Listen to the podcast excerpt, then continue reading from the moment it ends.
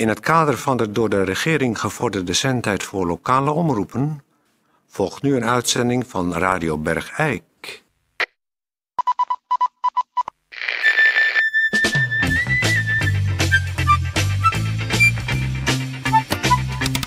Radio Bergijk. Het radiostation voor Bergijk.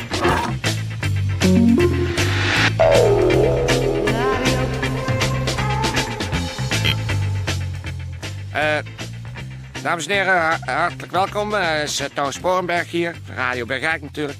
En we beginnen vandaag eh, met eh, belangrijk nieuws. En dat is namelijk gezondheidsnieuws.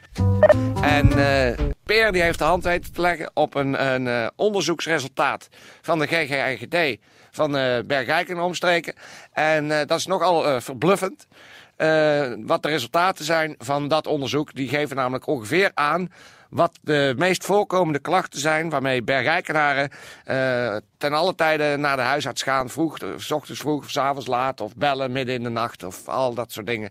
En dan eh, op herhaling de hele tijd terugkomen omdat de klachten nog niet voorbij zijn. En nog eens, nog eens, nog eens bellen en, weer midden in de nacht. Nou, er is dus nu een soort zeg maar top 10, om het zo maar kort te zeggen.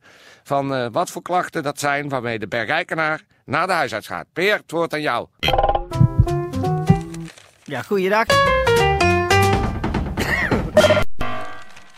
Eerst was natuurlijk in het onderzoek nodig een nieuwe definitie van het eh, begrip ziekte. Ja. Wat is nou ziekte? Er zijn natuurlijk heel veel eh, in, de, in, de, in de jongste geschiedenis, in de laatste jaren, heel veel aanstelleritis eh, tot ziekte verklaard. Zoals het chronisch vermoeidheidssyndroom of whiplash of RSI. Dat is Ja. allemaal van die aanstelleritis. En mensen die niet, niet eh, de, de, de, de ene been voor het andere kunnen zetten van lamlendigheid. Dus die eh, worden uitgesloten.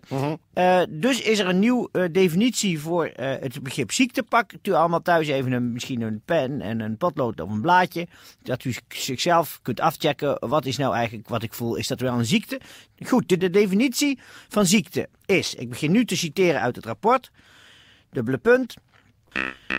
Elk proces in het organisme dat ten gevolge van schadelijke invloeden veranderingen teweegbrengt in de kwantitatieve of kwalitatieve werking van cellen of weefsels, waardoor het functionele evenwicht van lichaam en of geest wordt verstoord en een reactie tot herstel van dit haakjes openen of een nieuw haakje sluiten evenwicht in het leven wordt geroepen. Punt. Ja. Dus Dat is eigenlijk glashelder natuurlijk. kunt u gewoon even nalezen thuis als u eh, een beetje zich misselijk voelt. Of van, hey, voldoe ik wel aan de definitie? Is er En- iets met mijn weefsel? is er, precies. Dus, eh, maar nu komen we op het grote nieuws, het, het onderzoek. Wat is eruit gekomen? Dat is een, eh, een top 20 Oh, van... eh, dames en heren, excuus. Ik zei daar straks een top 10. Maar het is dus een top 20. ja, dit is een top 20. Want in, in een top 10 eh, kan je lang niet alles aanstippen. Nee, Maar in de top 20 is gelijk een wat diepgaander onderzoek. natuurlijk. Want omdat het 20 is en geen 10. Want 10 dat is, meestal wat oppervlakkig. Als je top 10 hebt, 20 ja. is gewoon meer. En 20 is meer, dus gaat het dieper. Ja. Dus daar gaat hij. Ehm, de top 20. Op 20 staat eh, veroudering. Ja. Op 19 werk. Werk, 18 verveling. verveling, 17 wallen onder de ogen. ballen onder de ogen, 16 onwetendheid. onwetendheid, 15 kaalheid. kaalheid, 14 sproeten. sproeten, 13 grote oren. grote oren, 12 grijs of wit haar. grijs of wit haar, 10 bevalling. bevalling, 9 allergie. allergie, 8 jetlag. jetlag, Maar dat is bijna bij niet. niemand weet wat dat is. 12. Ongelukkig zijn. ongelukkig zijn, Eh, nee, wacht even. Eh, de- nee, we waren natuurlijk al bij 8. Dus Ja, maar- 7. Cellulitis. ja, cellulitis, 6. Peniskwesties. peniskwesties, Nou zit ik zelf vaak bij de huisarts. met je peniskwestie. Maar of die, al die bezoekjes nou meetellen of dat... Nou ja, Misschien heb dat jij wel bijgedragen aan de hoge score van de peniskwesties. Ja, dan eh, eh, eh, op, op 3... Nee, op 4 staat agressie. Ja? Agressie, En op 3 eenzaamheid. eenzaamheid, En dan hebben we de plaatsen 2 en 1. Dus eigenlijk een eerste plaats worden, geworden ex-equo. ja. Dat is eh, de kater. En de daarmee samenhangende tienerzwangerschappen. Juist. Nou, dan heeft u een, een, een goed kijkje gekregen in de wachtkamer bij de, de gezondheidscentra hier in en rond Bergijk. De bloeiende gezondheidscentra. Ja. Want zouden we al deze klachten niet hebben. Maar Eh, ik begrijp dat bevalling is dus ook een ziekte.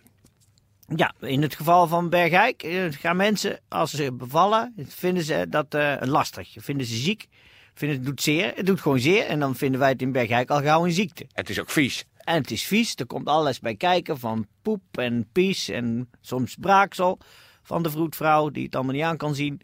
Die dan een beetje misselijk wordt en over de, de, de bevallende de- vrouw heen braakt. Raakt. Dus dat is geen pretje. Dus bevalling is, eh, is, het stond op de tiende plaats. Ja, dat is... Mensen gaan naar de dokter en zeggen, ja, bevallen, bevallen. Ik wil hem niet bevallen, kan ik er ook vanaf. ja. Nou, Zeker die tieners. Die tieners die, die denken helemaal van ja, nou ben ik met een kater wel in een tienerzwangerschap terechtgekomen. Maar er hoort een bevalling dus bij, dat, dat wil ik niet. Nee. Nou ja, en dan kan de dokter je natuurlijk wel helpen.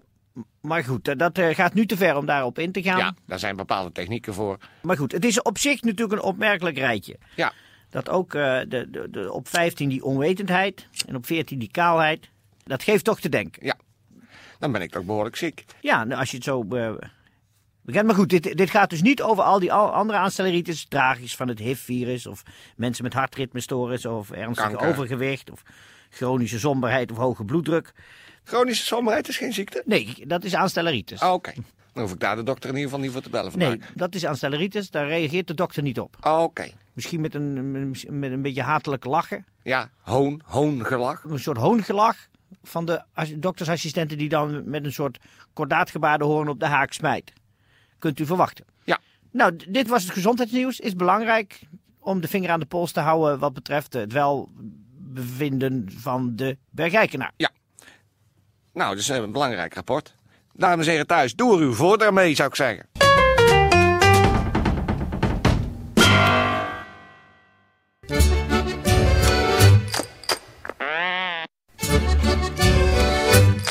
Volkswijsheden.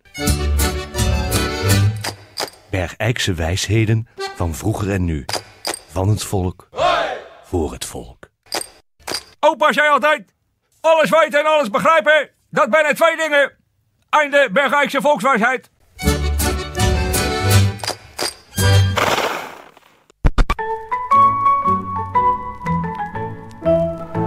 Eh, dames en heren, we hebben vrij veel berichten binnengekregen.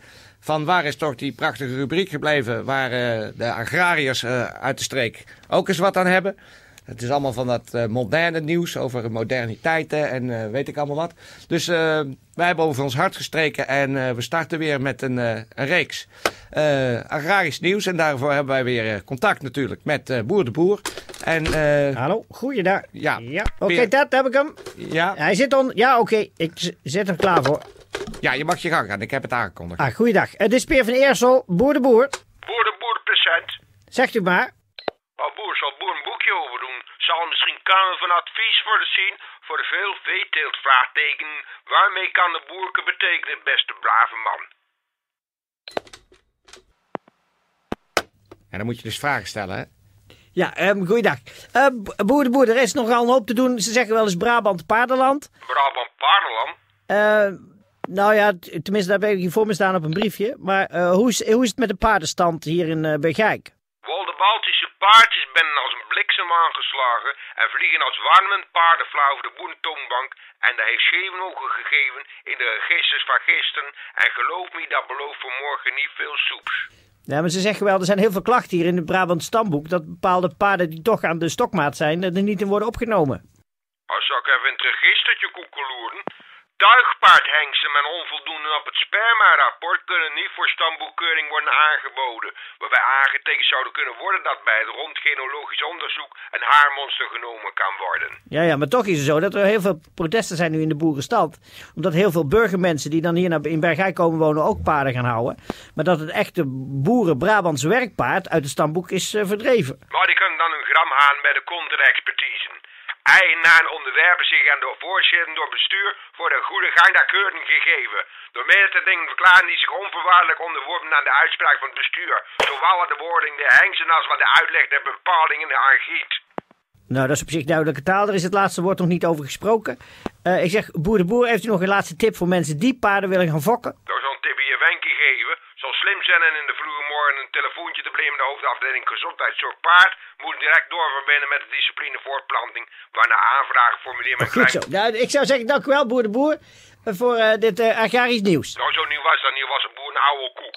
Ja hoor, dag. Maar bij een kogelaar trozen van klasse 1-2-3 wil de stamboekenclub nog wel eens een oogje dichtknijpen. Ja.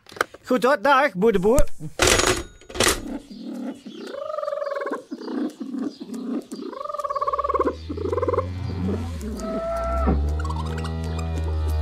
Wat te doen met het hele beest. Wat te doen met het hele beest.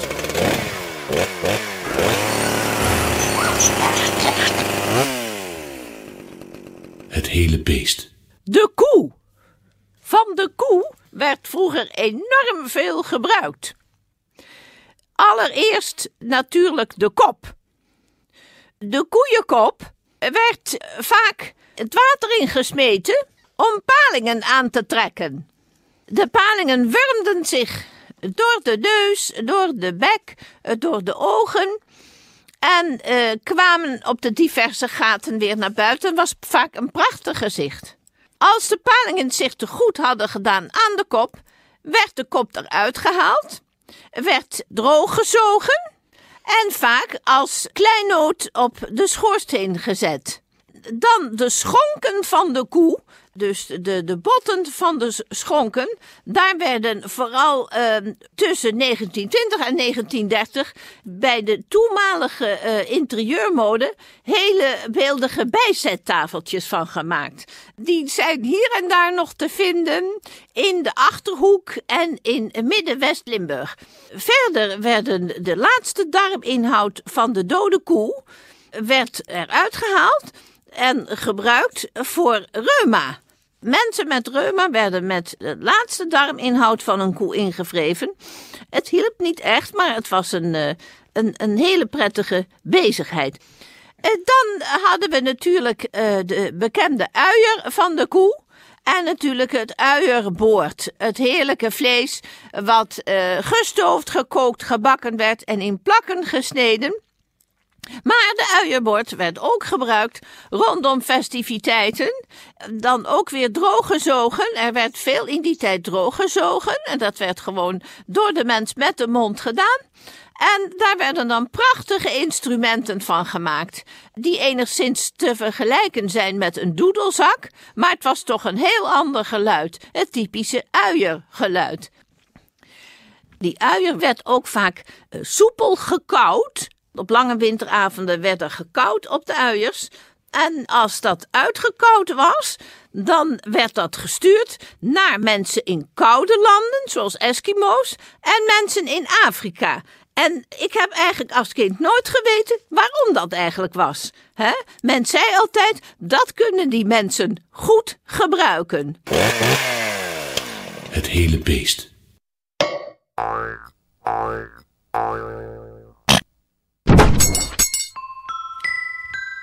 Als ik, als ik, nou, als ik nou terugkijk op de uitzending, is het een soort. Ja, moet ik zeggen. Een, een, een, een dierenhospitaal. Uh, ja, wist je dat geworden. koeien vroeger hier een kortere staart hadden? Oh. Ja. Nou, dat is fijn om te weten. Um, vroeger hadden dus koeien een kortere staart hier, dames en heren. Dat is even informatie. Uh, want vroeger had je, had je geen vliegen. Uit de encyclopedische herinnering. En, vroeger had je geen vliegen. Die vliegen die waren oorspronkelijk niet in Brabant. Maar die zijn natuurlijk over, op een gegeven moment over die grote riolen hier naartoe gekomen. En uh, toen moesten die koeien die staten gaan gebruiken om die vliegen weg te jagen. En door die zwaaibeweging is hij iedere eeuw een, uh, een kleine 3 mm langer geworden. Oh. Ovulatie heet dat. Ja. Nou. Dankjewel voor het delen van deze bijzondere kennis. Um, oh, kijk, er zwaait. Radio Dames en heren, we moeten er een eind aan maken. Uh, voor alle zieke bergrijkenaren zeg ik uh, wetenschap. En alle gezonde bergrijkenaren kop op. Dat is nou voor onzin, man. Mag ik ook wel wat zeggen? Ja, dat is ook Ovulatie, jongen, daar gaat, daar gaat miljoenen jaren overheen. Over een beetje ovulatie. Ja, nee, maar ik, kwam opeens op de gedachte, het leek me een leuk idee, dat die staarten vroeger uh, echt korte varkensstaartjes ja, waren. gedachte, gedachte. Het is niet, dat is, maar je presenteert het als feitenkennis. Nou zeg, alsof jij altijd alles zeker weet.